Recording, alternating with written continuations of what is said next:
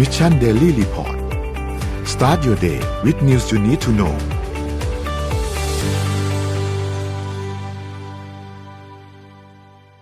สวัสดีครับยินดีต้อนรับเข้าสู่ Mission Daily Report ประจำวันที่ 29 มีนาคม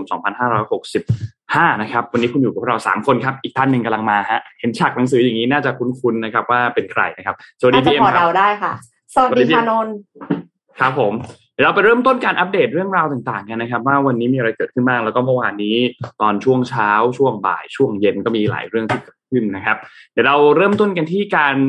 อัปเดตตัวเลขการฉีดวัคซีนเหมือนเดิมครับ ตัวเลขวัคซีนล่าสุดนะครับ เราฉีดวัคซีนไปได้หนึ่งแสนหนึ่งหมื่นโดสนะครับ ก็เข็มที่สามประมาณเจ็ดหมื่นโดสนะครับรวมๆแล้วสามสิบสามจุดสามเปอร์เซ็นของประชากรนะครับ ถัดมาครับ ตัวเลขสถานการณ์ผู้ป่วยครับ ตอนนี้เนี่ยผู้ติดเชื้อรายใหม่อยู่ที่สองหมื่นสี่พัน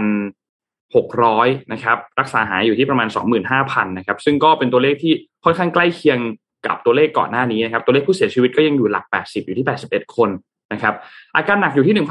1,718นะครับและใส่เครื่องช่วยหายใจ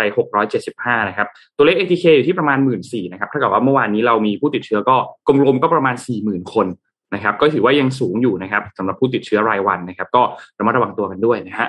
ไปดูถัดมาครับ ดัชนีตลาดหลักทรัพย์ครับเซ็ตบ้านเรานะครับบวกขึ้นมา 0.45%อยู่ที่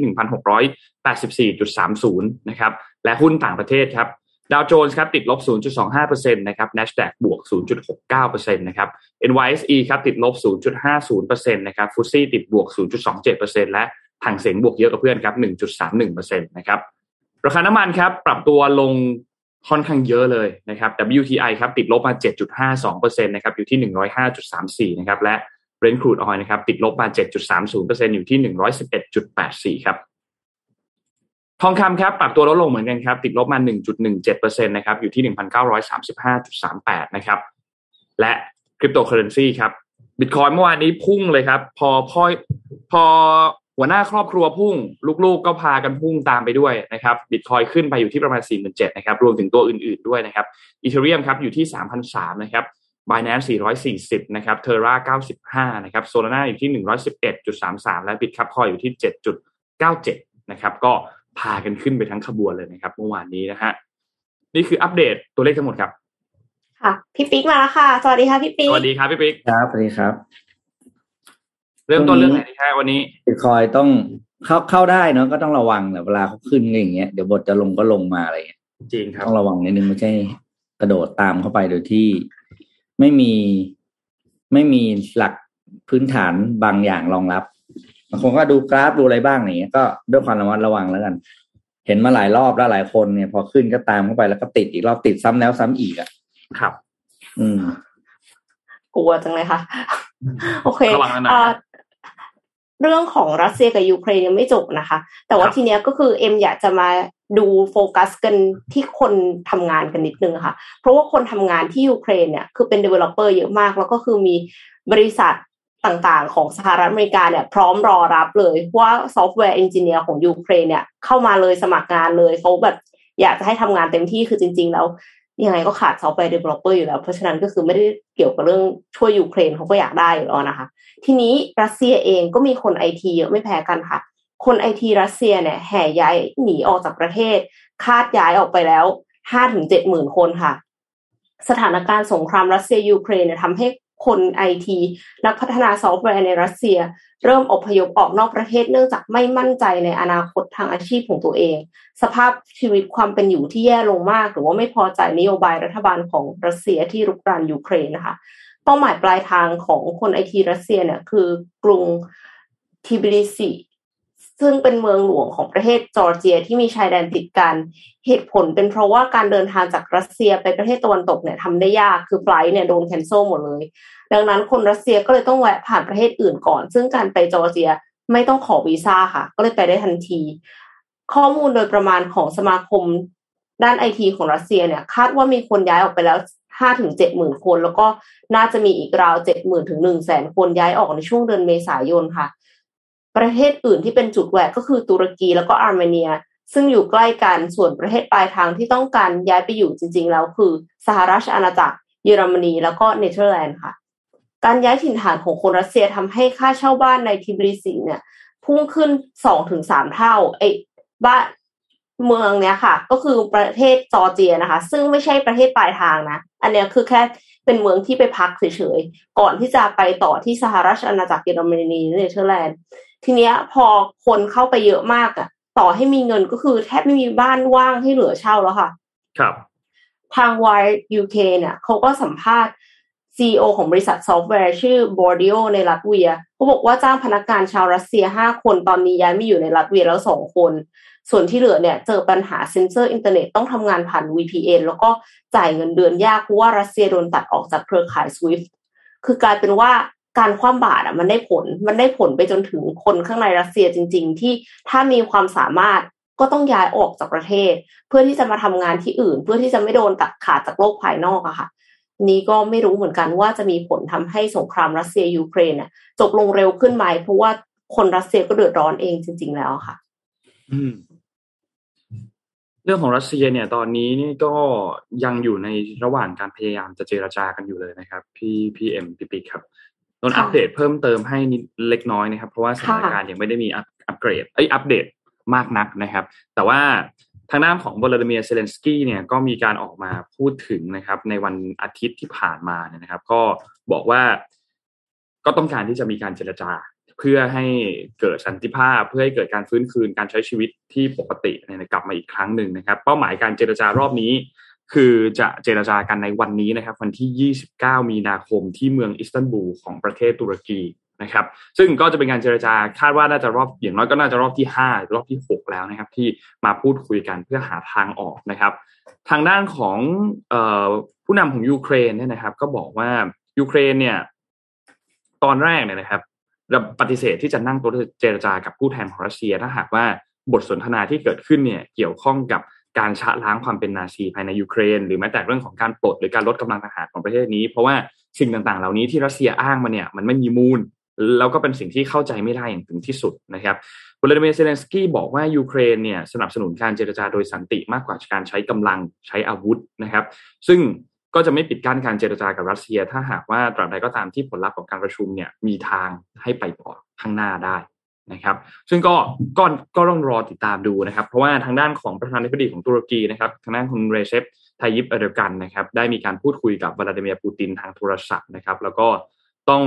ก็ก็ก็บอกทางปูตินตรงๆ ว่าต้องมีความจำเป็นที่จะต้องทำข้อตกลง ceasefire หรือว่าข้อตกลงการหยุดยิงนะครับ แล้วก็ผลักดันให้เกิดสันติภาพให้เร็วที่สุดเท่าที่จะเป็นไปได้นะครับ ซึ่งหวังว่าการ การการมานั่งเขาเรียกว่าเจรจากันในรอบนี้เนี่ยนะครับ จะเป็นรอบที่ทำให้เราได้ทางออกในเรื่องของยูเครนแล้วก็รัสเซียสักทีในที่สุดนะครับ ทีนี้มันก็นอกจากข่าวที่ออกมาจากทางด้านของผู้นำเนี่ย ก็มีข่าวที่ออกมาจากทางด้านของฝั่งข่าวกรองด้วยเหมือนกันนะครับ ข่าวกรองของยูเครนเนี่ยนะครับ ทางด้านหัวหน้าหน่วยข่าวกรองทางทหารของยูเครนได้มีการเปิดเผยว่า ตอนนี้รัสเซียกำลังพิจารณาโมเดลอยู่อันหนึ่งก็คือโมเดลของเกาหลี เกาหลีมีอะไร เกาหลีมีการแบ่งแยกประเทศครับก็คือแบ่งเป็นสองส่วนคือเกาหลีเหนือเกาหลีใต้ใช่ไหมครับทีนี้ฝั่งของรัสเซียก็เล็งเหมือนกันนะครับเพราะว่าต้องการที่จะบุกเข้าไปยึดบริเวณกรุงเคียฟนะครับแล้วก็โค่นอำนาจของรัฐบาลยูเครนลงมา แต่ปรากฏว่าพยายามแล้วมาเดือนหนึ่งแล้วก็ยังไม่สำเร็จนะครับ ซึ่งก็เลยมี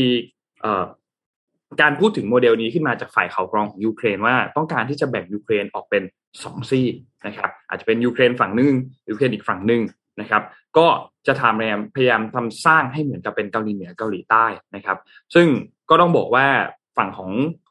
ปูตินเนี่ยไม่ไม่อยู่ในสถานะที่สามารถที่จะจัดการเขาเรียกว่ากลืนกินทั้งประเทศยูเครนได้นะครับข้อมูลอันนี้เนี่ยเป็นข้อมูลที่เกิดขึ้นมาในช่วงวันหยุดสุดสัปดาห์ที่ผ่านมานะครับว่าโอเค มีข่าวออกมาว่าจะมีการคิดถึงโมเดลประมาณนี้นะครับ อีกเรื่องหนึ่งครับก็คือเรื่องของทางด้านนักวิชาการนะครับที่มีการพูดถึงจากสำนักข่าวอัลจ z ซีรานะครับอัลจ z ซีราเนี่ยมีการตีพิมพ์ว่านักวิชาการ คาดว่านะครับความสัมพันธ์ของรัสเซีย และความสัมพันธ์ของเมียนมาเนี่ยจะยิ่ง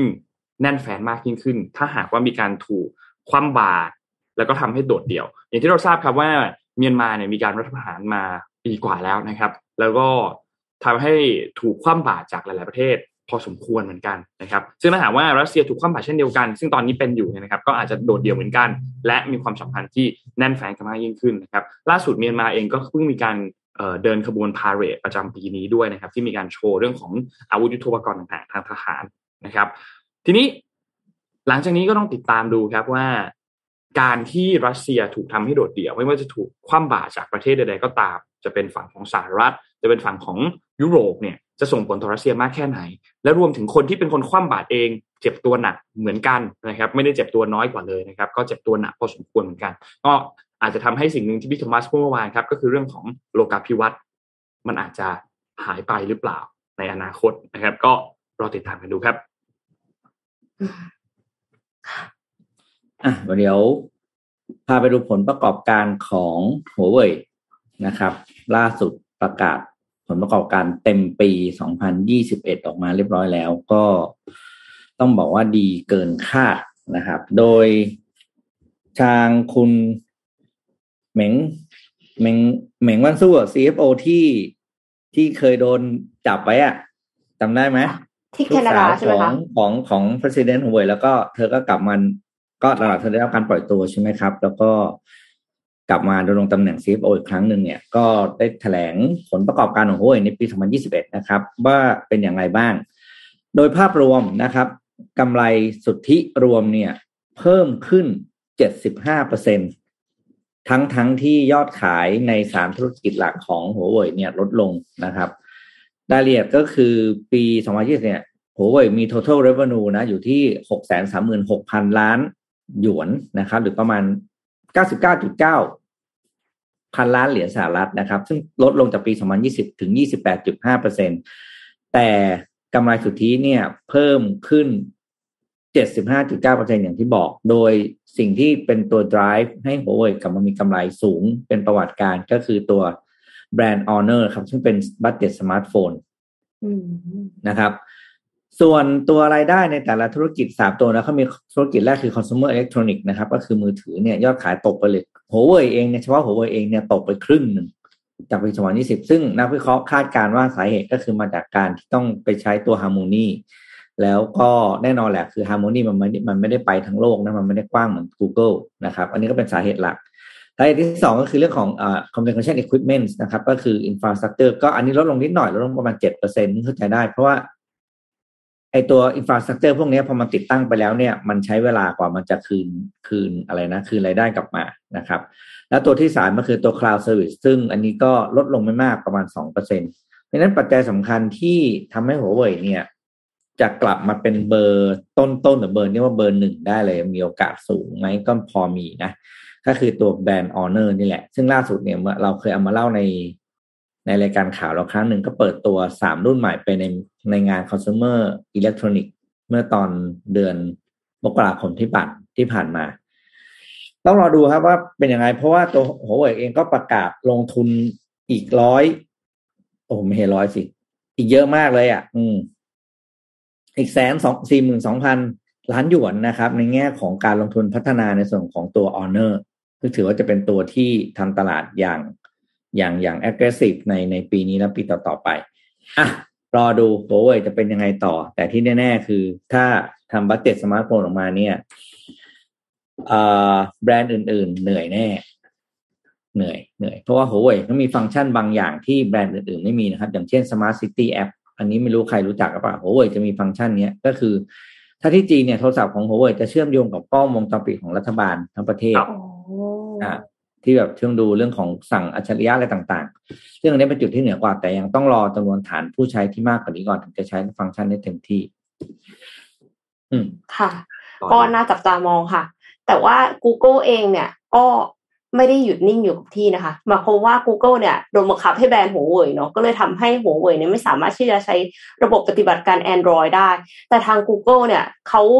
รุกหนักมากเลยเรื่อง medical คือแบบ medical technology อะค่ะอืม Google เนี่ยร่วมวิจัยกับไทยนะคะ สร้าง AI ตรวจเบาหวานขึ้นตาด้วยกล้องค่ะ พร้อม AI สุขภาพตัวอื่น ๆ อีกนะคะ กล้องสมาร์ทโฟนเนี่ยสามารถตรวจสอบเบาหวาน สุขภาพหัวใจ แล้วก็รวมถึงตรวจสอบปัญหาทางสายตาด้วยด้วยค่ะโปรเจกต์ ARDA นะคะ ARDA Automated Retinal Disease Assessment หรือ ARDA เนี่ยเป็นหนึ่งในโครงการ AI ด้านสุขภาพแรก ๆ ซึ่งมีเป้าหมายเพื่อตรวจคัดกรองภาวะเบาหวานขึ้นจอตาค่ะ ซึ่งภาวะเบาหวานขึ้นจอตาเนี่ย มันเป็นโรคแทรกซ้อนที่เกิดจากโรคเบาหวาน แล้วก็อาจทำให้ผู้มีผู้ป่วยเนี่ย มีอาการตาบอดได้ ถ้าไม่ได้รับการรักษานะคะ จากการตรวจสอบผู้ป่วย 350 รายทุกวัน จนสะสมปัจจุบันกว่า 1 0 0 0 0แสนรายเนี่ย ทางทีมพัฒนาเนี่ยเขาประสบความสำเร็จในการศึกษาวิจัยโปรแกรมตรวจสอบผู้ป่วยโรคเบาหวานขึ้นตาของโรงพยาบาลราชวิถี ประเทศไทยค่ะ แล้วก็สามารถพัฒนา AI ที่ตรวจจับผู้ป่วยที่มีเบาหวานขึ้นตาได้แม่นยำถึง 94.7%เลยทีเดียว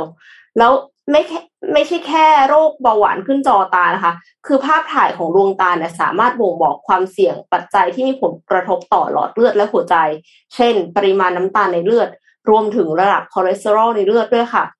แล้วก็ยังมี AI ตัวอื่นอีกนะคะ ที่ Google เขาออกมาแถลงเนี่ยคือ ใช้ AI บันทึกเสียงหัวใจด้วยสมาร์ทโฟนแล้วก็ประเมินความเสี่ยงได้อีกด้วยค่ะ คือปกติแล้วสมาร์ทโฟนหลายรุ่นเนี่ยก็สามารถที่จะ วัดอัตราการเต้นของหัวใจ หรือว่าอัตราการหายใจได้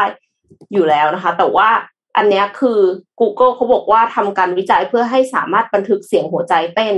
ได้เพียงแค่นำมาถือมาแนบที่ตรงหน้าอกคือตรงใกล้ๆหัวใจของเรานั่นเอง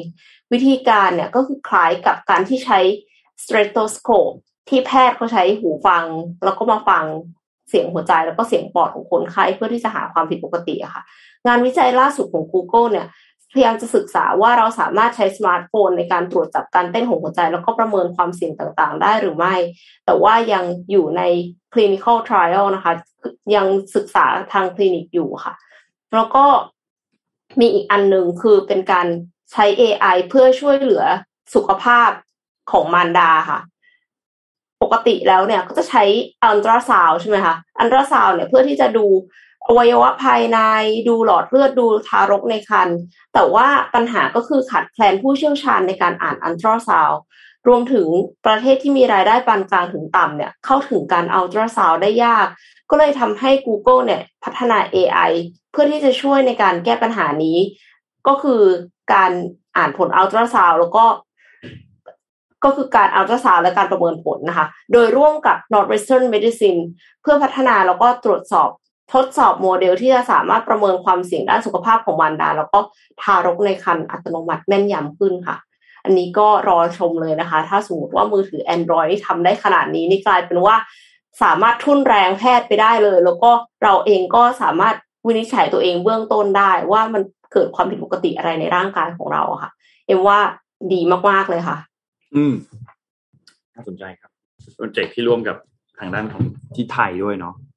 ใช่ใช่โรงพยาบาลราชวิถีค่ะ ดีครับดีครับดีครับเอ่อพี่ปิ๊กฮะนึกว่าเราไปเรื่องของงานออสการ์เมื่อวานกันหน่อยดีไหมครับ เอาเลยเหรออ่าได้ได้ได้ได้โอ้โหเอาเลยดีกว่าแหมกล่าวก็จะคุยยาวๆประเด็นเดือดอ่าเพราะว่ามันเป็นประเด็นที่ดุเดือดมากนะฮะ คือ ตอนนี้กลายเป็นสองทางอะนนท์รับก่อนเลยเดี๋ยวพี่เสริมงานออสการ์ครั้งนี้เนี่ยมีเรื่องเล่าด้วยอืมเป็นงานที่จัดเป็นครั้งที่94แล้วนะครับ แล้วก็ ต้องบอกว่าออสการ์เนี่ย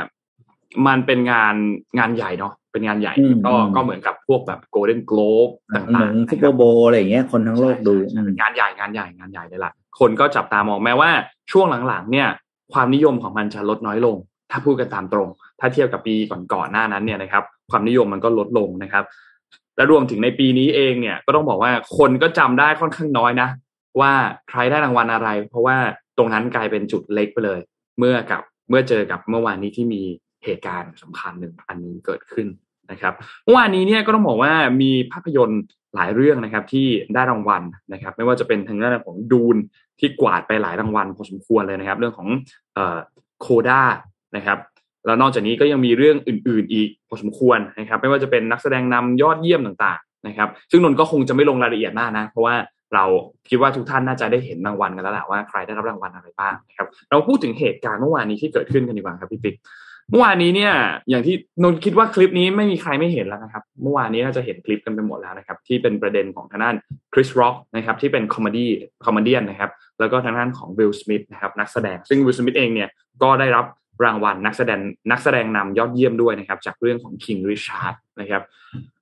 เล่าเหตุการณ์สรุป recap สั้น ๆ ให้ฟังนะครับ ก็คือทางด้านของคริสร็อกเนี่ยมีการเล่นมุกตลกมุกหนึ่งเป็นโจ๊กมุกหนึ่งนะครับ เกี่ยวกับภรรยาของวิลสมิธนะครับ ซึ่งมุกตลกอันนั้นเนี่ยมันดันเป็นมุกตลกที่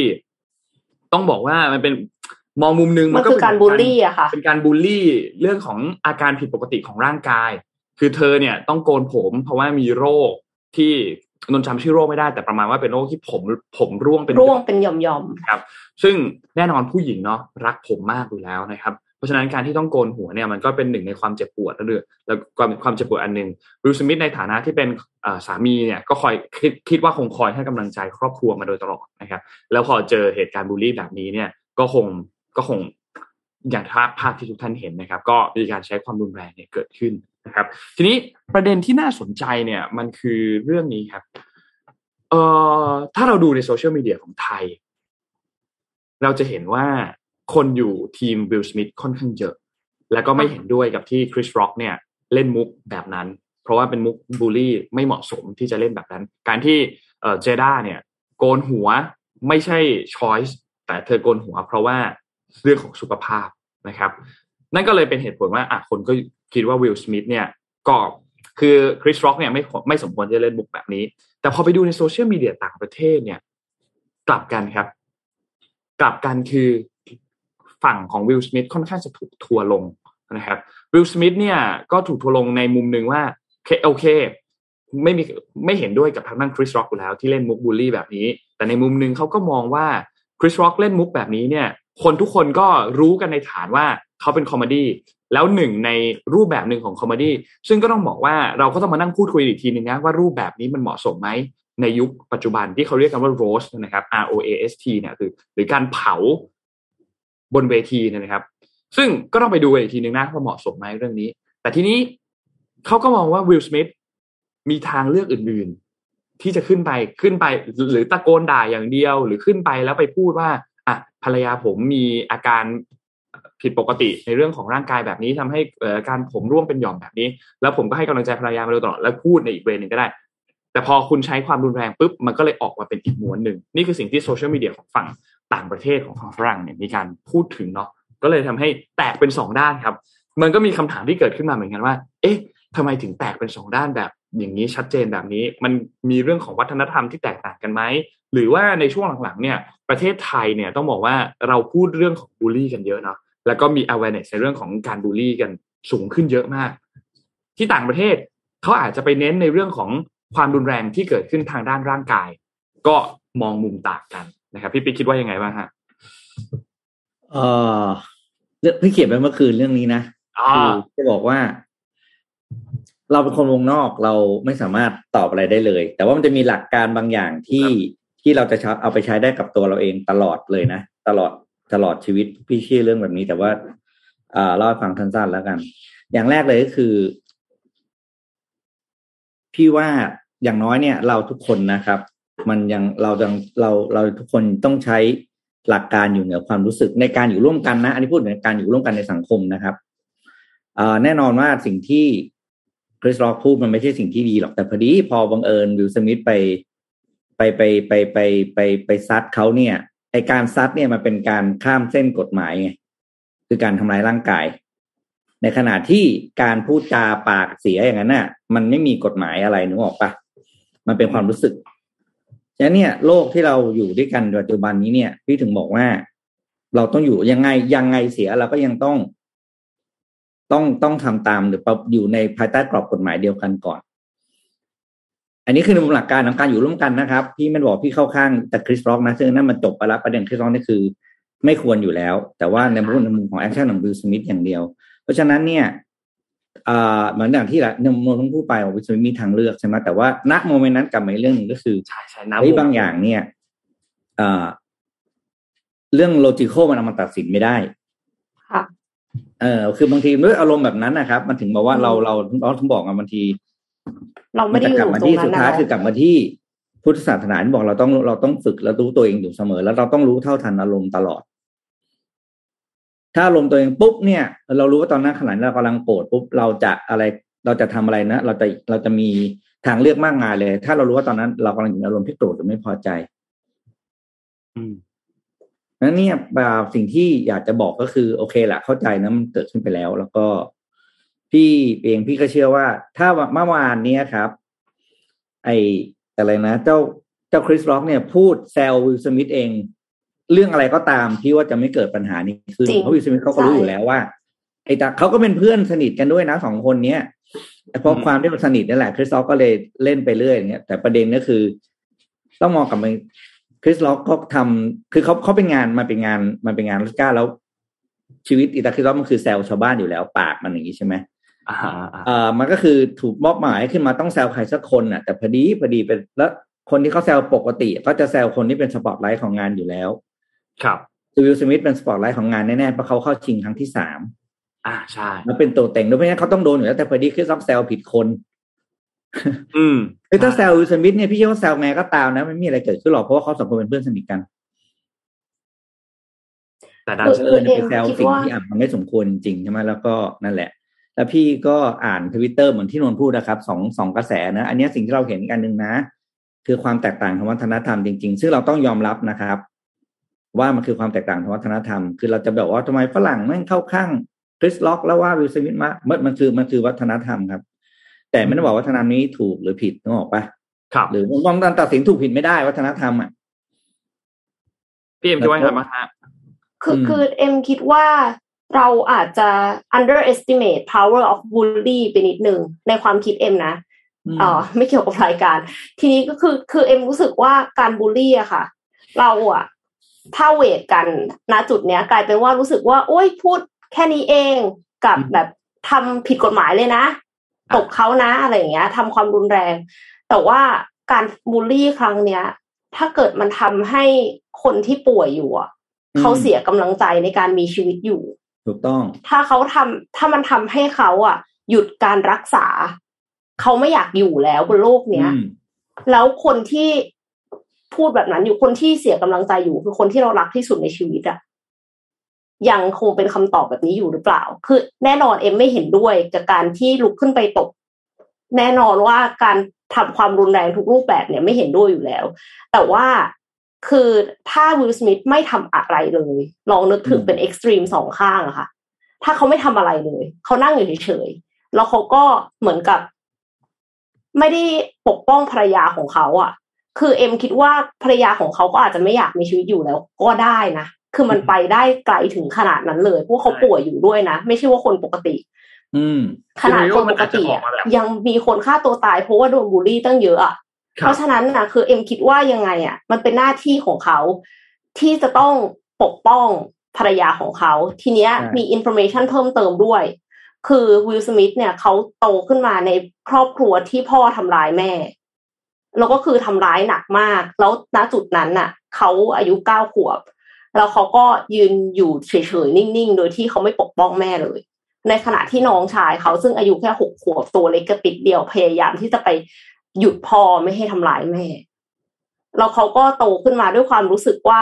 เขาจำเป็นจะต้อง entertain พ่อเพื่อที่จะให้พ่ออารมณ์ดี แล้วพ่อก็จะได้ไม่ทำร้ายแม่ แล้วก็ไม่ทำร้ายคนอื่นไม่ทำร้ายลูกเนี่ยค่ะ อันนี้คือจุดกำเนิดของ entertainer ในตัววิลสมิธดังนั้นเนี่ยเอ็มเชื่อว่าถ้าอยู่นะจุดนั้นแล้วมีปมแบบนี้อะเขาไม่มีทางที่จะอยู่เฉยๆได้ แต่ขณะเดียวกันเขาเล่นหนังมาตั้งกี่เรื่องแล้วเล่นหนังบูทั้งนั้น พี่ปิ๊กกับนนท์คิดเหรอคะว่าถ้าเขาจะเอาจริงอะ เขาทำแค่นี้อืไม่มีทาง เอ็มว่าเลือดตกยางออก บาดเจ็บสาหัสเข้าโรงพยาบาลแน่นอน เพราะฉะนั้นเนี่ย อันเนี้ยเอ็มเชื่อว่าเขาใช้สติแล้วนะคือต้องแสดงออกให้เห็นว่าฉันพร้อมจะปกป้องภรรยาทุกเมื่อ ไม่ว่าจะต้องแลกกับอะไร มันก็เลยออกมาเป็นภาพแบบนี้แบบนี้ ซึ่งซึ่งแน่นอนว่าอย่างที่บอกเอ็มย้ำอีกทีหนึ่งว่าเอ็มไม่ได้เห็นด้วย เอ็มคิดว่าทางเลือกที่ดีที่สุดก็คือเดินออกไปเลย แล้วค่อยไปชี้แจงในโซเชียลมีเดีย เพราะว่าต่อให้ถ้าสมมติว่าบางคนอาจจะคิดว่าเดินขึ้นไปบนเวทีแล้วพูดก็ได้นี่อะไรเงี้ย เอ็มว่าอารมณ์ตอนนั้นไม่ไหวจริงเออเๆอารมณ์ตอนนั้นคือแบบว่าถ้าเอาไมค์มาจ่อปากใช้เรื่องอารมณ์ด้วยคือ โดนกระตุ้นแน่นอน ดังนั้นก็คือเลี่ยงเลยออกไปเลยดีกว่า แล้วก็ค่อยไปด่าในโซเชียลมีเดียอะไรเงี้ยค่ะ ครับคือเรื่องเรื่องเรื่องแบบเรื่องเวลาเอางี้ เรื่องคนอื่นเราเก่งพี่เขียนเรื่องเนี่ยเขียนว่าใช่เรื่องคนอื่นเราเก่งเรื่องคนอื่นเราโง่อะคืออืมเราจะโอ้โหให้ความเห็นได้เต็มไปหมดเลยกับเรื่องชาวบ้านที่เราไม่ได้เราไม่ได้เป็นผู้ประสบเหตุการณ์ทั้งนั้นนะครับ แต่ เราไม่รู้หรอกนะอารมณ์ตอนนั้นของคนทุกคนเขาก็วิลสมิธก็เป็นคนนะแม้เขาจะเป็นแสดงใช่เขาเป็นมนุษย์ธรรมดาเขาก็มีครอบครัวอืมเขาก็มีคนที่เขาต้องรักเขาต้องดูแลเนาะดังนั้นสิ่งที่พี่อยากจะฝากพวกเราทุกคนก็คือ เรามีหน้าเรามีหน้าที่แค่ดูและเข้าใจทุกคนทุกฝ่ายเนาะแต่อย่าไปตัดสินว่าใครถูกใครผิดเพราะเราเองเราไม่ใช่เจ้าของเรื่อง เอาเป็นว่าถ้าเป็นเราเหอะตุการณ์เหตุการณ์แบบนี้เกิดขึ้นกับเราอะแล้วคนเดินมาตัดสินว่าทำไมนนท์ไปทำอย่างนี้ทำไมเอ็มไปทำอย่างนั้นเนี่ย เราก็จะรู้สึกว่าเฮ้ยมึงเป็นมึงเป็นมึงเป็นเรา คุณเป็นเราเหรอคุณมารู้สึกว่าตอนนั้นเราเป็นยังไง เพราะฉะนั้นเรามีหน้าที่แค่เข้าใจแล้วก็เกิดแล้วตระหนักว่าเรื่องเหตุการณ์แบบนี้ อาจจะเกิดขึ้นกับเราก็ได้ เรามีหน้าที่ฝึกตัวเองแล้วก็เตรียมพร้อมที่จะรับมือเพื่อที่จะไม่ให้เหตุการณ์ ไม่ให้เกิดเหตุการณ์ อย่างที่เราไปวิจารณ์ไว้อะจริงค่ะ เห็นด้วยเลยค่ะอืมคือถ้าเป็นเราอะเราจะ handle ได้ดีหรือเปล่า อันเนี้ยคือคีตระหนักย์ที่ของเขาต้องก็ได้นะเป็น lesson learn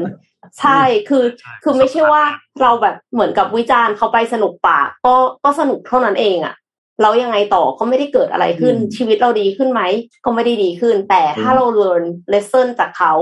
เราก็คิดว่าเฮ้ยถ้าเป็นเรา เราจะไม่ทำแบบนี้ เราจะจูงมือคนที่เรารักเราก็ออกไป แล้วเราค่อยไปเป่าประกาศข้างนอกหรืออะไรเงี้ย อันเนี้ยก็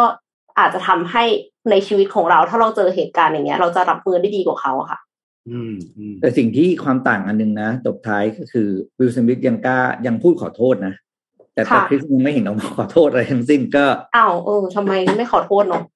ทางทางๆที่จริงๆแล้วตัวเองมัเป็นคนเขาก็ที่มีทำส่ผิวดนนะ เราก็บอกโอเคแม้จะเป็นงานจ้างให้เขามาแซวใครก็ตาม แต่ว่าเขาก็มีส่วนนะครับเพราะฉะนั้นก็ แต่พี่ว่าก็อย่างว่าเนาะก็เดี๋ยวทุกอย่างก็น่าจะเดี๋ยวค่อยๆคงค่อยๆจะคลี่คลายครับ อืมอืมคงค่อยๆคลี่คก็ลายเราเองเราดูเราเราฐานะคนวงนอกเราแจ้งว่าทุกคนเป็นวงนอก พี่เอ็มนนท์คนดูทุกคนเป็นวงนอก อย่าเถียงกันหรือจะแตกแต่ทะเลาะกันด้วยเรื่องแบบเนี้ย มันไม่ใช่เรื่องของตัวเองใช่ใช่ถูกถูกไม่ใช่เรื่องของตัวเองใช่แล้วไม่เกี่ยวกับตัวเองด้วย ไม่ได้มีผลโอ้ยเห็นนะเนี่ยเดือดมากเลยนะโอ้เถียงกันแบบอะไรกันวะเนี่ยเออ เราก็เห็นแล้วเราก็อะนั่นแหละ มันคือเรื่องของอารมณ์จริงๆนะครับครับอะพี่มีเรื่องเล่าให้ฟังอีกเรื่องหนึ่งเป็นเรื่องคล้ายๆกันเลยครับ เป็นเรื่องที่ไม่มีใครเคยรู้มาก่อนแล้วพี่ก็เพิ่งรู้ไม่นานนี้เองอะเอาสไลด์ขึ้นมา พี่มีเรื่องของคนคนหนึ่งมาเล่าให้ฟังครับเฮ้ยสไลด์นี้เห็นยังว่าพี่ส่งมาให้อ่ามาแล้วพี่ตั้งชื่อเพราะพี่เพิ่งทำสดๆเมื่อกี้แหละครับ ชื่อว่า The Greatest Moment นะครับ อ่า เป็นเรื่องของคนหนึ่งที่เป็นเรื่องชีวิตจริงนะครับ อ่าอะสไลด์มาภาพต่อมาครับ คนคนนี้เป็นคนไทยครับ แล้วก็คือคนที่เป็นคนทางขวาในภาพนะครับ เป็นเด็กที่ต้องบอกว่า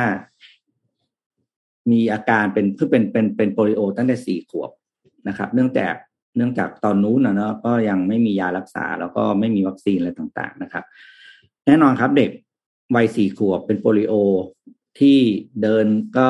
โดนรังแกแน่นอนแหละนะตามสมัยนั้นนะครับ ใครตัวใหญ่กว่าก็ไปแกล้งเขาไปตบกระบาลเขาบ้างไปแล้วไปเรียกเขาไอ้เป๋บ้างไปโรงเรียนก็ลำบากคิดว่ายากลำบากมากนะครับ แล้วก็ ตอนที่เขาไปโรงเรียนเนี่ยเขาจะโดนเพื่อนตัวใหญ่กว่าคนหนึ่งนะครับ ตัวใหญ่แน่นอนนะมันก็รังแกนะมาตบกระบาลเอาคุกเอาอะไรนะเขาเรียกเอาถังมาครอบหัวแล้วก็ตบเขาอะไรอย่างเงี้ยนะครับเขาก็กลัวมาตลอดชีวิตนะครับ โดนโดนตลอดโดนแกล้งทุกวันอะ จนมาวันหนึ่งครับเอาภาพต่อมาครับเขาตัดสินใจครับ ถือขวดขวดเหมือนขวดน้ำขวดแก้วนะสมัยก่อนมีแต่ขวดแก้วไม่มีขวดเพชรแล้วก็เดินไปข้างหลังในตาตาไอ้เพื่อนคนนี้ แล้วก็เอาขวดเนี้ย ฟาดกระบาลเพื่อนคนนี้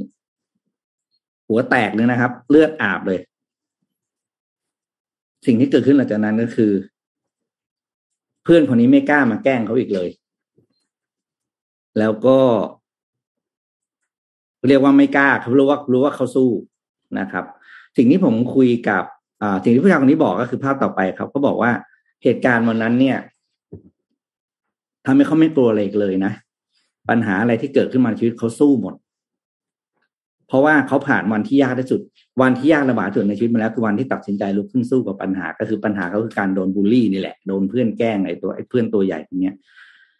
หลังจากวันนั้นมาครับเขาก็กลายเป็นคนที่สู้สู้ทุกอย่างในชีวิตส่วนรายละเอียดการสู้นั้นสู้อะไรมาบ้างนะครับ พี่คิดว่า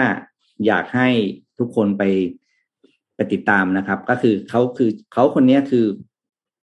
คุณศรีกรุงอรุณสวัสด นะครับ เป็นเจ้าของบริษัทศรีกรุงโบรกเกอร์ ที่มีที่ดำเนินธุรกิจอยู่ปัจจุบันนี้แหละนะครับ จากคนที่โดนบูลลี่ โดนแกล้งแล้วหนีสู้ไม่สู้นะจนวันเขาลุกขึ้นสู้นะครับ สิ่งที่พี่จะบอกก็คือว่าไม่ได้บอกให้ทุกคนเอาขวดไปฟาดกระบาลใครนะหรือว่าลุกขึ้นสู้ไปไปไปต่อสู้ด้วยควาอัมนรุนี้นแรงคือกลายเป็นสนับสนุนความรุนแรงซะงั้นแต่ว่ามันเคสมันคือประเด็นมันคือการเราต้อง เราต้องไม่ไม่หนีปัญหาครับ ค่ะเราต้องสู้กับปัญหา แต่ด้วยนะเวลานะคือเข้าใจนั่นคือเขานั่นคือเขาเด็กเจ็ดขวบนะครับอืมเราเราเทียบกันไม่ได้นะกับเคสของวิลสมิธแต่มันมีความคล้ายกันก็คืออ่าคนที่ถูกกระทำอะไรต่าง ๆ เราต้องลุกขึ้นสู้ เราต้องไม่ยอมอ่าให้ใครมาทำอะไรกับเรา แบบว่าทำอะไรกับเราก็ได้เพราะว่าเรามีเรามีเรามีปมเรามีเรามีปัญหาอะไรบางอย่างกับตัวเราเองนะครับ ก็พี่คิดว่าพี่ยังสนับสนุนนะให้ให้คนที่ กำลังเจอปัญหาทุกเรื่องนะครับ ลุกขึ้นสู้ แล้วอยากให้เรื่องราวของคุณศรีกรุงเนี่ยเป็นแรงบันดาลใจว่าเอ่อถ้าวันไหนคิดว่าเราเจอปัญหาแล้วหนักเนี่ย ขอให้เชื่อว่ามีคนที่มีปัญหาหนักกว่าเรา ครับค่ะนะครับ แล้วเขายังผ่านมาได้ เราก็เราเองเราก็ต้องผ่านไปได้เช่นกันนะครับ คุณศรีกรุงเนี่ยปัจจุบันนี้เนี่ยก็อายุโอ้น่าจะหกสิบกว่าแล้วแหละนะครับ แล้วก็ธุรกิจสีกรุงโบรกเกอร์ นะครับ ก็มูลค่าทุกปีก็พันล้านทุกปีนะครับ แล้วแกสร้างบริษัทมาด้วยตัวคนเดียวนะครับอืมก็วันนี้พี่มียอดหนังสือจริงๆค่ะแล้วจะมีหนังสือด้วยใช่ไหมนะฮะอะไรนะจะมีหนังสือด้วยใช่ไหมฮะเกี่ยวกับคุณใช่พี่มีหนังสือคุณศรีกรุงมาแจกนะครับเอ่อเอ้ยพี่ส่งรูปเข้าไปยังยังใช่ไหมแจกให้ห้ารางวัลนะครับ ก็อยากให้ทุกคนเนี่ย เขียนอะไรก็ได้ เกี่ยวกับ อ่าว่าตัวเองมีวิธีในการสู้ ปัญหาที่เกิดขึ้น ปัญหาที่ผ่านมาเข้ามาในชีวิตยังไง แล้วเราสู้กับมันยังไง เขียนแล้วก็แชร์โพสต์กินด้วยนะครับ เดี๋ยว สมมูลจะเลือกให้นะครับ เลือกเลือกรางวัลไปแจกนะครับ อ่า แล้วพี่ปิ๊กเราโฆษณาวันเสาร์นี้นะใครอยากเห็นหน้าตาหนังสือเดี๋ยวจะอยู่ไหนเดี๋ยวเดี๋ยวอะใช้แบบว่าเดี๋ยวส่งผิดรูป อ่าโอเค อะฝากรูปขึ้นหน่อยนะครับพอดีพี่มีโอกาสได้เป็นคนสัมภาษณ์แกแล้วก็ทำหนังสือเอเขานะครับ แล้วก็ ใครอยากไปฟังเรื่องราวชีวิตของแกว่าแกสู้อะไรมายังไงบ้างเนี่ยนะครับ ให้ไปฟังได้ที่งานสำนักสื่อแห่งชาตินะครับ วันที่สองเมษาห้าโมงเย็นนะครับ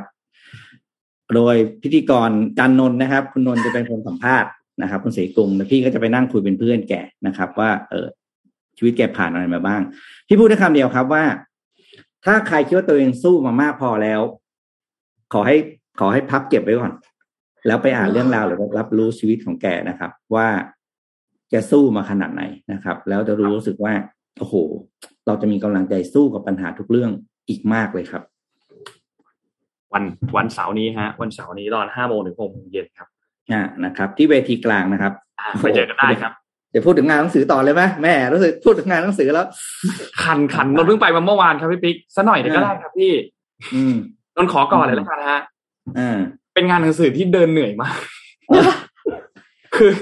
คือโอเคแหละงานหนังสือมันก็ต้องเหนื่อยอยู่แล้วล่ะเพราะว่าเราอยากโอ้ดูหนังสือทุกเนาะครั้งมีก็เหนื่อยนะมีบูธนู้นบูธนี้อยากอืมดูอะไรอย่างเงี้ยแต่งานหนังสืออันเนี้ยจะเป็นงานหนังสือที่ถ้าคุณเดินผ่านตรงไหนแล้ว คุณจะไม่อยากเดินกลับไปอีกแล้วอืมเพราะว่ามันมีทางเดียวที่ให้เดินไป ในที่นี้หมายความว่าอืมมันเป็นแบบนี้ครับ one way อะค่ะมันมันไม่ใช่วันเวหรอกคุณจะเดินแบบสวนก็ได้แหละ มันก็ไม่มีปัญหาหรอก แต่ว่ามันไม่สามารถลัดกันได้ครับ สมมุติว่านนท์อยู่ตรงนี้ กับร้านที่นนท์ต้องการจะไปอยู่ตรงนี้ นนท์จะต้องเดินอ้อมเพื่อไปตรงนี้ แล้วถ้าสมมติว่านนท์อยากจะกลับมาตรงนี้เนี่ย นนท์ก็ต้องเดินอ้อมกลับไป นนท์จะเดินตัดตรงอย่างนี้ไม่ได้ เพราะว่าอ้อมอะไรคะอ้อมอ้อมก็คืออ้อมบูธอ้อมทั่วไปที่ฉีดวัคซีนไม่ใช่ไม่ใช่มันคือสถานีครับพี่เอ็มอ่าสฮะถานีเลยครับ เป็นที่ขึ้นรถไฟฟ้าเลยครับ เพราะรถไฟฟ้ามันอยู่ตรงกลางครับอ๋อและงานมันจะล้อมรอบแบบนี้ฮะ เพราะฉะนั้น มันมันจะเหนื่อยมาก ถ้าท่านอยากที่จะเดินแบบเดินเดินตัดกันอย่างเงี้ย มันเดินไม่ได้ ชั้นบนเพราะเนี่ยฉะนั้นอยากได้แล้วต้องซื้อเลยใช่คือถ้าท่านเดินผ่านอะไรแล้ว แล้วคิดว่าจะซื้อซื้อเลยครับ อย่าไปคิดว่าเราจะเดินกลับมาอีกทีหนึ่งเพราะเหนื่อยฮะเพราะเหนื่อยจริง ๆ นะครับแล้วก็พยายามเดินให้ทั่วตั้งแต่รอบแรกครับ เดินแล้ววนให้ทั่ว แล้วก็บูธร้านหนังสือหลาย ๆ ร้านเนี่ย ก็คิดว่าถ้าใครที่ไปร้านไปงานสัปดาห์หนังสือทุก ๆ ปีเนี่ยก็จะก็จะคุ้นๆเพราะว่าการจัดบูธจะคล้าย ๆ กันนะครับ แล้วก็อย่าลืมแวะไปสำนักพิมพ์พี่ปิ๊กด้วยนะฮะสำนักพิมพ์อะไรเอ่ยนะฮะบีแวะเจ็ดไปสิบด้วยห้าครับบีเจ็ดสิบห้าเป็นบูธที่มีเซเลบมามากที่สุดนะครับครับผมแวะไปด้วยนะฮะแวะไปด้วยนะส่งข้าวส่งน้ำยารักษาโรคเลือกได้นะครับ เพราะว่า เออแต่ปีนี้พูดถึงหนังสือเยอะมากนะนนท์เออเยอะเยอะจริงพี่หนังสือเยอะมากจริงๆครับ คือใครที่ไม่ได้ไปงานหนังสือมาสองปีอะปีนี้ไปซื้องานเดียวนะ อ่านได้อีกเป็นปีอะนี่นนท์เอาความเสียหายให้ดูเมื่อวานนี้ อ่าอืมนี่ความเสียหายยังไม่เยอะมากฮะ เท่านี้ แต่แต่ถ้าถ้าไปรวมสมาชิกกองดองนะคะครับผมก็ก็ต้องอะไรนะเขาเรียกต้องต้องต้องระวังตัวเองมากๆนิดนึงนะครับ เพราะว่าคนเยอะนะอันนี้เราก็พูดตามในเรื่องของของโควิดใช่ไหมคะสาธารณสุขนะ อ่า ไปแล้วก็ต้องอ่าล้างมือบ่อยๆใส่หน้ากากให้แน่นนะครับ แล้วก็อะไรวะเขาเรียก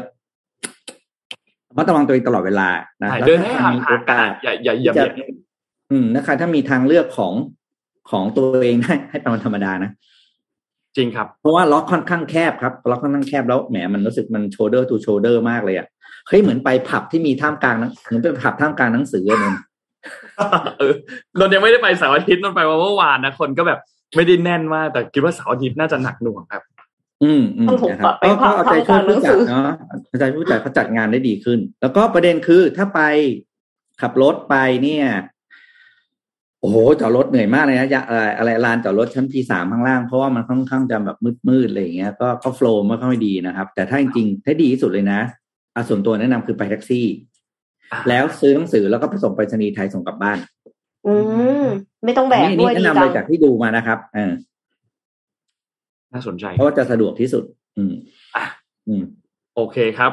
นนท์พามาดูเรื่องถัดมาฮะหลังจากเราบ่นเรื่องงานหนังสือไปแล้วนะครับ ก็แต่ดีนะอืมงานหนังสือยังดีอยู่ครับ ก็คือหนังสือเพียบใครที่เป็นแบบหนอนหนังสือเป็นแฟนอ่านหนังสือเนี่ยก็ ไปก็คุ้มค่าครับ คุ้มค่าแน่นอนฮะนนท์พามาดูเรื่องนี้นิดนึงครับ มีข้อมูลน่าสนใจจาก SCB EIC ครับ เกี่ยวกับเรื่องของ 5G private network ครับ เรื่องนี้เนี่ยเขาพูดถึงเกี่ยวข้องกับเรื่องของภาคการผลิตในอนาคตนะครับ ว่ามันจะส่งผลกันอย่างไร แน่นอนว่าว่าเราเปิดบทความกันด้วยประโยคนี้ก่อนครับว่าเรื่องของการแพร่ระบาดโควิด -19 ทั่วโลกเนี่ยมันเป็นแรงผลักดันต่อหลายอย่างมาก หนึ่งในนั้นก็คือเรื่องของภาคการผลิตนะครับ ภาคการผลิตเนี่ย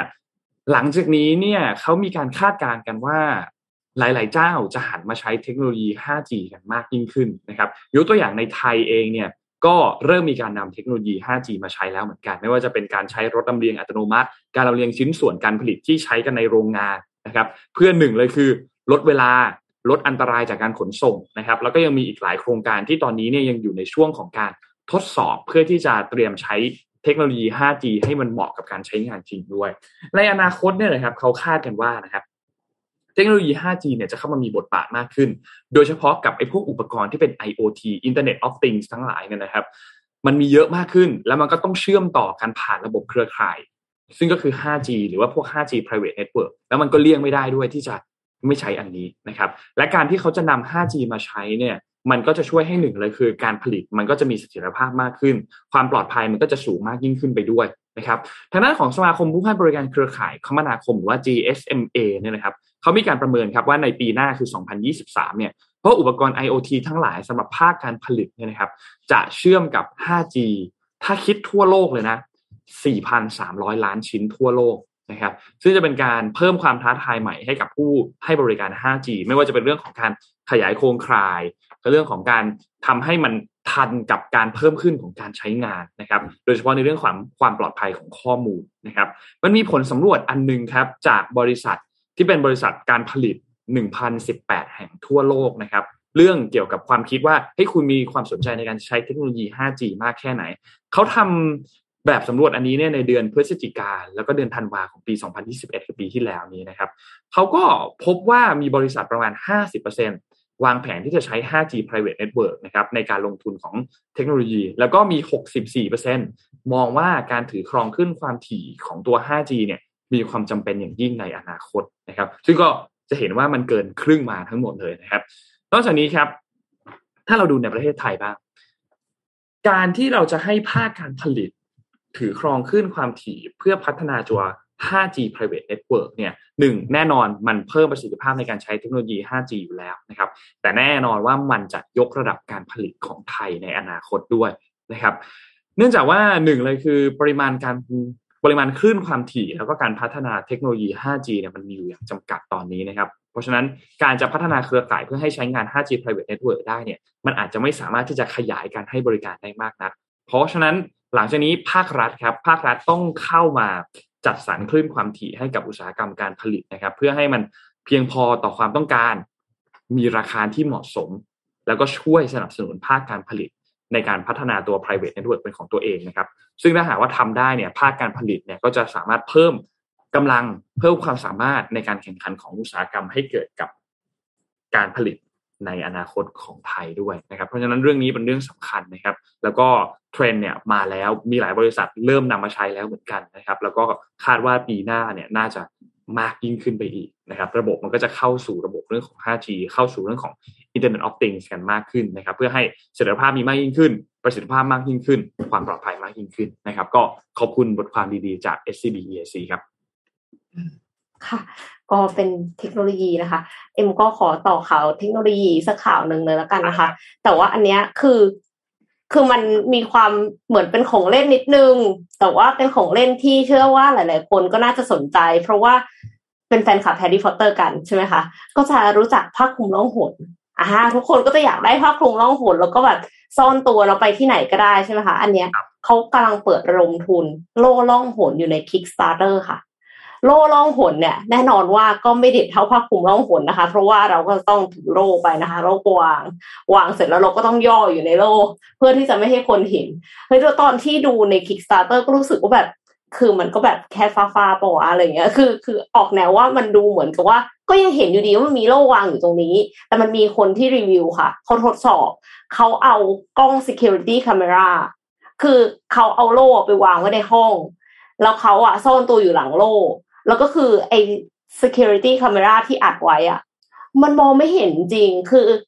เขาเอาภาพจาก security camera มาฉายไว้ใน YouTube อะเอ็มแบบหาเขาเท่าไหร่ก็หาไม่เจอ ปรากฏว่าพอเขาลุกขึ้นมาจากโล่อะถึงเห็นว่าอ้าวมีโล่ตั้งอยู่ตรงนั้น ก็เลยรู้สึกว่าเฮ้ยมันเป็นสิ่งที่ น่าจะใช้ได้จริง ถึงแม้ว่าอาจจะไม่ได้ใช้ได้ในทุกสภาพแสงคือไม่ได้เนียนตลอดเวลาขนาดนั้น แต่ว่าก็สามารถที่จะใช้ได้ประมาณนึงเลยทีเดียว แล้วเขาทดสอบกับหมาด้วย อีกคนหนึ่งคือทดสอบแบบ เหมือนกับว่าให้วางไว้ แล้วก็เขาซ่อนตัวอยู่ข้างหลังค่ะ สุนัขของเขาอะก็หาเขาไม่เจอนะแต่ตอนตอนหลังหาเจอเพราะว่าใช้กลิ่นนมคิดดูแล้วกันว่ามันต้องเรียนขนาดไหนคือ pass dog test ด้วยนะคะ ก็ Invisibility Shield ค่ะ บริษัทสตาร์ทอัพจากอังกฤษนะคะ เปิดระดมทุนบนเว็บไซต์ Kickstarter สำหรับการผลิต Invisibility Shield เออ Invisibility Shield จะพูดว่า Invisibility Cloak ตลอดเวลา โอเค โล่มันคือโล่มันไม่ใช่ผ้าคลุม เป็นเกราะกำบังล่องหนนะคะ โดยปัจจุบันนี้เนี่ยมีผู้ร่วมสนับสนุนมากถึงเกือบ 800 คนนะคะ เป็นเงินทุน เกือบ 5 ล้านบาทค่ะ ทีมผู้ผลิตเนี่ยประสบความสำเร็จในการคิดค้นโล่ล่องหนที่สามารถทำให้วัตถุที่อยู่เบื้องหลังเนี่ยดูเหมือนหายไป ดูเหมือนหายไปได้ยังไง ดูเหมือนหายไปด้วยการหักเหของแสงค่ะ การหักเหของแสงที่ว่าเนี่ยคือมันมีมาหลายเวอร์ชันแล้วนะจริง ๆ แล้ว เพราะว่าเขาใช้กับ ทางการทหารในการพรางตัวค่ะ นอกเหนือจากการใส่ชุดพรางแล้วเนี่ยเขาก็มีการใช้โล่ล่องหนด้วยนะคะ เลนส์ที่เป็นวัสดุของโล่ล่องหนเนี่ยที่ผ่านๆมาที่เขาใช้กันเนี่ยคือ lenticular lens ซึ่งเป็นสิ่งที่ใช้ในของเล่นตอนเด็กๆ ภาพสามมิติพี่ปิ๊กเคยเล่นไหมคะที่มันจะมีแบบว่าเหมือนกับมองด้านหนึ่งแล้วเป็นรูปหนึ่งมองอีกด้านหนึ่งเป็นอีกรูปหนึ่งอะค่ะนนก็เคยเล่นเนาะ มันดูเป็นของเล่นโบราณนิดนึง แต่ว่านนก็เคยเล่นโอเค ก็คือเป็นการหักเหของแสงอะค่ะ แถบแสงแนวตั้งของวัตถุที่ยืนเนี่ย หรือหมอบอยู่หลังโลกมันจะกระจายออกในแนวนอนซ้ายขวา ออกไปจากสายตาของผู้สังเกตอยู่ฝั่งตรงข้ามของวัตถุ เพราะฉะนั้นเนี่ยจริง ๆ แล้วการที่ถ้าถ้าข้างหลังอะค่ะ มันมีวัตถุอะไรก็ตามที่มันเป็นแนวนอนอยู่อะมันจะยืดแนวนอน ยืดเส้นเนี้ยให้ยาวออกไปอีก อ่า โดยที่มันไม่ได้แคบลงนะ มันยืดออกให้มันยาวเฉยๆ แล้วสิ่งที่อยู่ตั้งๆอะค่ะ มองไม่เห็นมันจะหายไป แต่ทันทีที่ถ้าสมมติว่ากลับข้างกันอะมันจะเห็นสิ่งที่อยู่ตั้งๆ เนี่ย ยืดออกไป แล้วมองไม่เห็นสิ่งที่เป็นแนวนอนแทน โอเคเข้าใจละ เออ ก็คือเมื่อมันส่องผ่านด้านหลังของเกราะเนี่ยแสงบางส่วนจะถูกหักเหทั่วตัวโล่ค่ะ โดยบางส่วนจะเข้าหาสายตาของผู้สังเกตเนี่ยทำให้ รู้สึกว่ามองเห็น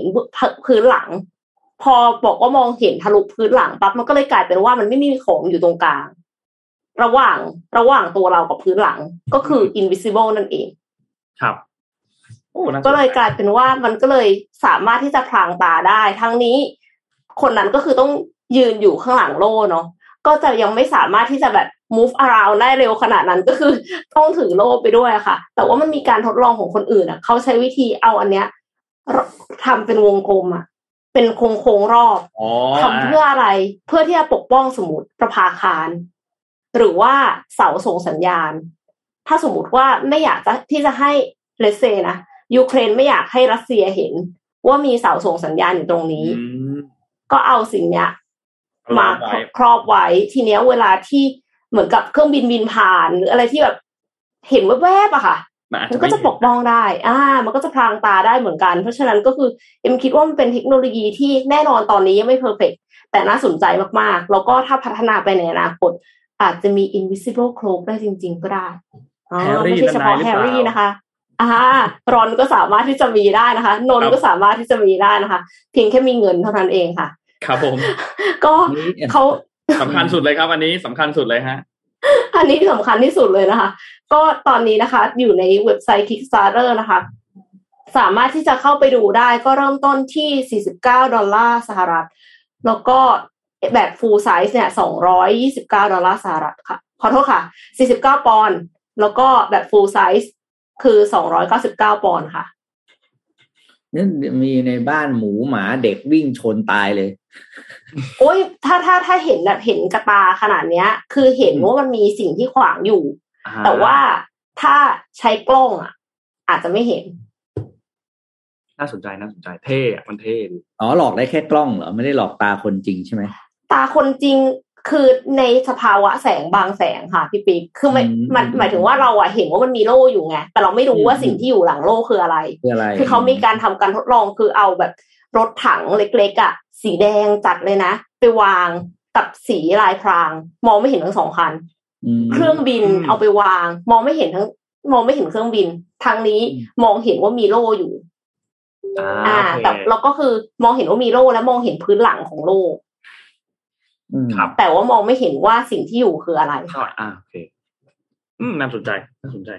ยังยังนึกภาพเรื่องของการใช้จริงสำหรับคนธรรมดาไม่ออกนะอย่างแค่ในเคสของพีเอ็มที่พูดถึงยูเครนนะโอเคพอนึกภาพอันนั้นออก แต่ว่าคนธรรมดาที่เอามาใช้เนี่ยยังนึกยังนึกภาพไม่ออกเหมือนกับว่า purpose คืออะไรใช่ไหมอ่าใช่อะไรจะใช่ครับกลัวศัตรูขนาดนั้นอะไรอเอย่างอเงี้ยเออเออแบบเอามาใช้ทำอะไรดีอะไรอย่างเงี้ยยังนึกไม่ออกแต่ก็รอดูครับ เทคโนโลยีต้องให้เวลานิดหนึ่งครับ อืม ไปดูเรื่องถัดมาครับ นนท์พามาดูเรื่องอ๋อเมื่อวานนี้นนท์เกริ่นเรื่องนี้ไว้ครับ ก็คือเรื่องของ ซาอุดิอาระเบียครับ เมื่อวานนี้เนี่ยมีการโพสต์ Facebook ของคุณสุชาติชมกลิ่นนะครับที่นนเอามาเล่าให้ฟังว่าอ่าโอเค เรื่องของการส่งออกแรงงานจากไทยไปที่ซาอุดิอาระเบียนะครับ เมื่อวานนี้เนี่ยก็มีอัปเดตเพิ่มเติมมาแล้วนะครับ เพราะว่าทางด้านของคุณสุชาติชมกลิ่นนะครับรัฐมนตรีว่าการกระทรวงแรงงานนะครับ ก็ได้เดินทางไปที่ซาอุดิอาระเบียอยู่สักพักแล้วแหละนะครับ ก็ร่วมพิธีลงนามข้อตกลงความร่วมมือด้านแรงงานกับนายอามัดบินสุไลมานอรอยีฮีนะครับซึ่งเป็นรัฐมนตรีกระทรวงทรัพยากรมนุษย์และการพัฒนาสังคมของซาอุดิอาระเบียนะครับก็มีการลงนามกันที่กระทรวงทรัพยากรมนุษย์และการพัฒนาสังคมที่ซาอุดิอาระเบียนะครับคุณสุชาติเนี่ยก็มีการพูดถึงบอกว่า ก็ก่อนหน้านี้เนี่ยมีการหารือกันระหว่างกระทรวงแรงงาน แล้วก็กระทรวงทรัพยากรมนุษย์ และการพัฒนาสังคม ก็อันนี้ก็เป็นการเยือนซาอุดิอาระเบียอย่างเป็นทางการ นะครับก่อนหน้านี้เนี่ยมีพลเอกประยุทธ์เดินทางไปด้วยนะครับในช่วงวันที่ 25 ถึงวันที่ 26 นะครับ แล้วก็ซาอุดิอาระเบียเนี่ยมีความต้องการให้แรงงานไทยเนี่ยไปทำงานที่ซาอุดิอาระเบียนะครับกระทรวงแรงงานเองก็ได้มีการรับนโยบายมาจากนายกรัฐมนตรี แล้วก็ผลักดันให้เกิดความร่วมมือของทั้งสองประเทศนะครับ ก็เลยมีการลงนามกันใน MOU ฉบับนี้นะครับ ซึ่งสาระสำคัญหลักๆ ของความตกลง ด้านแรงงานทั้งสองฉบับนี้เนี่ยก็มีการกำหนดในเรื่องของกระบวนการจัดหางานตามกฎหมายของคู่ภาคีนะครับตั้งแต่การจัดหาไปจนถึงเรื่องของการส่งกลับประเทศนะครับให้ความสำคัญเกี่ยวกับเรื่องของการจัดหาแรงงาน แล้วก็จะมีการกำกับโดยรัฐบาลของประเทศคู่ภาคีก็คือทั้งไทยแล้วก็ทั้งซาอุดิอาระเบียนะครับว่าต้องหาจัดหาแรงงานให้หน่วยงานเนี่ยจัดส่งมา แล้วก็มีการจดทะเบียน มีจริยธรรมต่างๆ มีการควบคุมค่าใช้จ่ายเคร่งครัดนะครับ แล้วก็ ห้ามการหักค่าใช้จ่ายจากการตัดเงินเดือนของแรงงาน แล้วก็มีการบังคับใช้กฎหมายมาตรการคุ้มครองต่าง ๆ อย่างเคร่งครัดนะครับ แล้วก็ทั้งสองประเทศนี้เนี่ยร่วมมือการเร่งรัดการยุติปัญหา อันเกิดจากการปฏิบัติ ตามและบังคับใช้บทบัญญัติของข้อตกลงทั้งสองฉบับนี้นะครับ ก็น่าจะเป็นข่าวดีสำหรับแรงงานไทยที่ต้องการที่จะเดินทางไปเป็นแรงงานที่ซาอุดิอาระเบียนะครับ ก็เป็นอีกหนึ่งทางเลือกแล้วก็เป็นการ เขาเรียกว่าจัดการเรื่องของความสัมพันธ์ที่พึมๆกันมาก่อนหน้านี้ในช่วงระยะเวลายาวนานมากอย่างคดีของเรื่องของเพชรซาอุนะครับ ก็เป็นทางออกมานะครับ ก็ให้เครดิตกับทั้งฝั่งของรัฐบาลไทย และทางฝั่งของรัฐบาลของซาอุดิอาระเบียด้วยนะครับ ก็เป็นข่าวดีครับในเรื่องของการเซ็นเอ็มยูฉบับนี้ครับมีอีกเรื่องหนึ่งครับพี่ปิ๊กเมื่อวานนี้กระทรวงสาธารณสุขนะครับ เขามีการพูดถึงประเด็นอันหนึ่งเกี่ยวกับเรื่องของตัวการควบคุมผลิตภัณฑ์ยาสูบแห่งชาติครับ ไม่รู้เห็นข่าวนี้ครับ คือก็มีการพูดถึงเรื่องนี้นะครับ โดยประธานเนี่ยนะครับ ก็จะมีมีมีนายแพทย์โอภาสการกวินพงศ์นะครับอธิบดีกรมควบคุมโรคนะครับ แล้วก็มีคนอื่นๆอีกหลายท่านที่เป็นผู้แทนจากหน่วยงานที่เกี่ยวข้องไม่ว่าจะเป็นกระทรวงการคลังกระทรวงการท่องเที่ยวและการกีฬา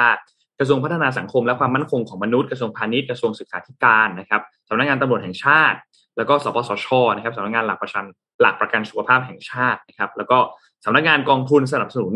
การสร้างเสริมสุขภาพ หรือว่าสสสนะครับแล้วก็มีกรรมการผู้ทรงคุณวุฒิต่างๆ ที่มาเข้าร่วมประชุมนะครับ ก็มีมตินะครับ เห็นชอบให้คงมาตรการห้ามนำเข้าและห้ามขายบุหรี่ไฟฟ้า ตามจุดยืนของประเทศไทยในฐานะ รัฐภาคีภายใต้กรอบอนุสัญญาว่าด้วยการควบคุมยาสูบและขององค์การอนามัยโลกเพื่อป้องกันเด็ก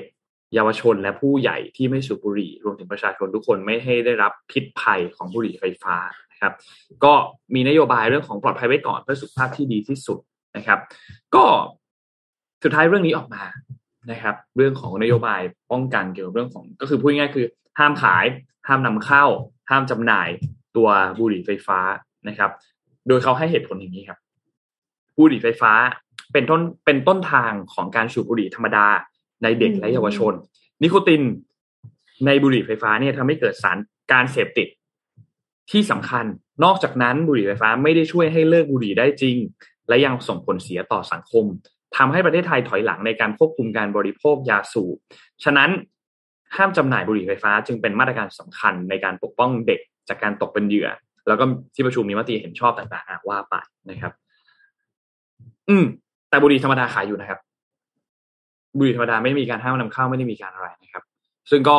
ก็นั่นก็เป็นเหตุผลที่เขาให้มานะครับ ซึ่งก็ซึ่งก็ยังงงอยู่นิดนึงนะคะฟังแล้วก็ยังยังมีความแบบว่า ยังไม่ค่อยเข้าใจเท่าไหร่ว่าเอ๊บุหรี่ไฟฟ้าไม่ให้ขาย แต่ว่าบุหรี่ธรรมดาโอเคอืมเพราะบุหรี่ธรรมดาเป็นนี่ไง เป็นก็เป็นเป็นเป็นเป็นธุรกิจของภาครัฐไง อ่าใช่เป็นสามิตไงยาสูบไงก็ยังเป็นธุรกิจของรัฐก็ยังก็ยังหาทางลงให้โรงงานยาสูบไม่ได้ไงอืมสสสนี่ก็รณรงค์กันแทบตายนะครับ พยายามที่จะรณรงค์เรื่องของการเลิกบุหรี่เลิกอะไรต่างๆรณรงค์มาแทบตายนะครับคือต้องเข้าใจสถานภาพก่อนสสมีหน้าที่แค่รณรงค์เขาเขาเขาไม่รัฐบาลออกกฎหมายไม่ได้ ถูกต้องครับเพราะฉะนั้นเนี่ยการห้ามขายคือโลกมันเป็นอย่างนี้ คนคนบางคนบางกลุ่มก็คือห้ามเท่าไหร่ก็ไม่ได้สนใจก็มีแบบนี้เหมือนกันเพ ราะฉะนั้นเนี่ยบทบาทก็คือก็ห้ามเท่าที่ห้ามห้ามอะไรเรียกห้ามคนที่ยังไม่เคยไม่ใช่ห้าม แนะนำคนที่ยังไม่เคยสูบว่าอย่าลองกับเชิญชวนให้คนที่สูบอยู่เลิกได้ก็ดีเพื่อตัวเองและเพื่อคนอื่นแต่ขณะเดียวกันคนที่อยากจะสูบเขาถือเขาก็ยังอยากจะสูบอยู่เพราะนั้นก็ก็ขายไป แต่ไม่ส่งเสริมเท่านั้นเอง ก็สสสทุกวันนี้ก็เคยคุยกันก็ก็พูดกันมานานแล้วสสสทุกวันนี้ก็ได้เงินทางประสานมิตรจากนี้แหละ ก็คือเอาเงินอะไรนะคนขายเหล้าขายบุหรี่ เอาเงินภาษีไปให้สสมาห้ามเรื่องตัวเองขายอะไรอย่างเงี้ยเขาก็มีคำพูดที่ซึ่งเราก็อย่างที่ว่าแหละครับ มันก็มีกลไกของมันนะอืม อืม เรื่องนี้มันก็มีความย้อนแย้งอยู่ในตัว หรือว่าอาจจะมีเรื่องของผลประโยชน์ที่เกิดขึ้นไหมครับ ว่าบุหรี่ไฟฟ้าเข้ามา แล้วมีคนที่เสียผลประโยชน์ไปหรือเปล่า อันนี้ก็ไม่รู้เหมือนกันนะครับ ก็คงมี หลายปัจจัยที่เกี่ยวข้องกับประเด็นนี้นะครับ แต่ว่าในที่สุดแล้วเนี่ยก็นั่นแหละครับ ที่ประชุมก็มีสุดท้ายอะมันกลับมาที่เรื่องดีมานสปายถ้าไม่มีคนสูบไม่มีคนอยากสุดท้ายคนนำเข้าเขาก็ไม่เอาเข้ามาเองอะ อืม อ่าถูกไหมมันกลับมาที่เราวันภาคประชาชนอยู่ถ้าคุณยังสูบยังบริโภคยังดื่มแอลกอฮอล์คนทำเขาก็หาทางขายจนได้แหละ เห็นด้วยเออนั่นคือกลับมาที่ตัวเราเองถ้าเรารู้ดีกับเราเราเป็นคนที่รู้ดีที่สุดกับสุขภาพของเราอะครับว่าเราจะเลือกแบบไหนสุขภาพเราเอง นั่นแหละครับอ่าอะวันนี้นะอืมครบครบครบโอเคครบครับครบครับ วันนี้ครบครับอ่าวันนี้ขอบคุณโอ้โห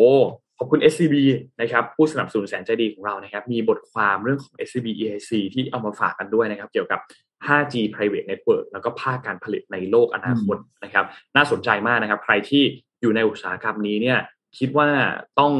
สนใจเรื่องนี้แล้วล่ะ แล้วก็คิดแล้วว่า บริษัทโรงงานของท่านเนี่ยจะลงทุนในเรื่องนี้ไหมในอนาคตเพราะมันก็มีความจำเป็นนะครับและขอบคุณเดฟันเทครับ premium skincare for men ผิวหน้าดูดี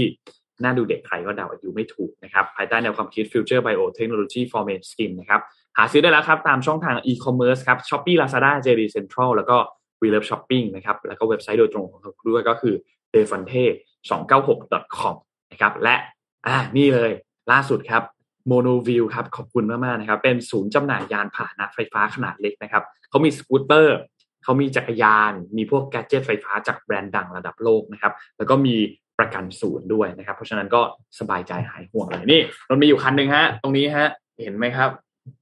อ่าตัวนี้เป็นสกูตเตอร์นนไปลองเล่นมาแล้ว ก็ขับได้เร็วพอสมควรนะ โอเค มันไม่ได้มันไม่ใช่รถยนต์นะเนาะมันเป็นไฟฟ้าแล้วมันก็ขับได้เร็วพอสมควรนะครับก็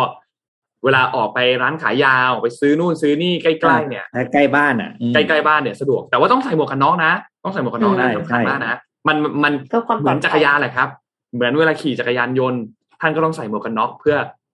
ความปลอดภัยนะครับ แล้วถ้าจะให้ดีเลยเนี่ย ก็ใส่พวกสนับข้อศอกสนับเข่าด้วย เพราะว่าเผื่อหกล้มนะครับ ก็อืมฝากไว้ด้วยครับกับโมโนวิวนะครับเขามีหลายแบรนด์มากนะครับ ที่นำเข้ามาจากทั่วโลกเลยนะครับ ก็ ฝากไว้ด้วยฮะ ใครที่มองหาตัวสกูตเตอร์เขามีหลายรูปร้านเขาอยู่แบบะที่ไหนเนี่ยโมโนวิวเนี่ยตัวร้านเนี่ยนนท์เคยเห็นสาขาอันนึงมันจะมีอยู่ที่เอมบ s ซีนะครับแต่คิดว่าน่าจะมีหลายสาขามากกว่านั้นนะครับ ก็อืมฝากไว้ด้วยนะฮะลองไปดูกันได้นะครับสำหรับตัวสกูตเตอร์ไฟฟ้าจักรยานไฟฟ้านะครับและขอบคุณดีน่าโทนิวครับน้ำเต้าหู้ออร์แกนิกหอมอร่อยดีกับสุขภาพให้คุณออร์แกนิกได้ทุกวัน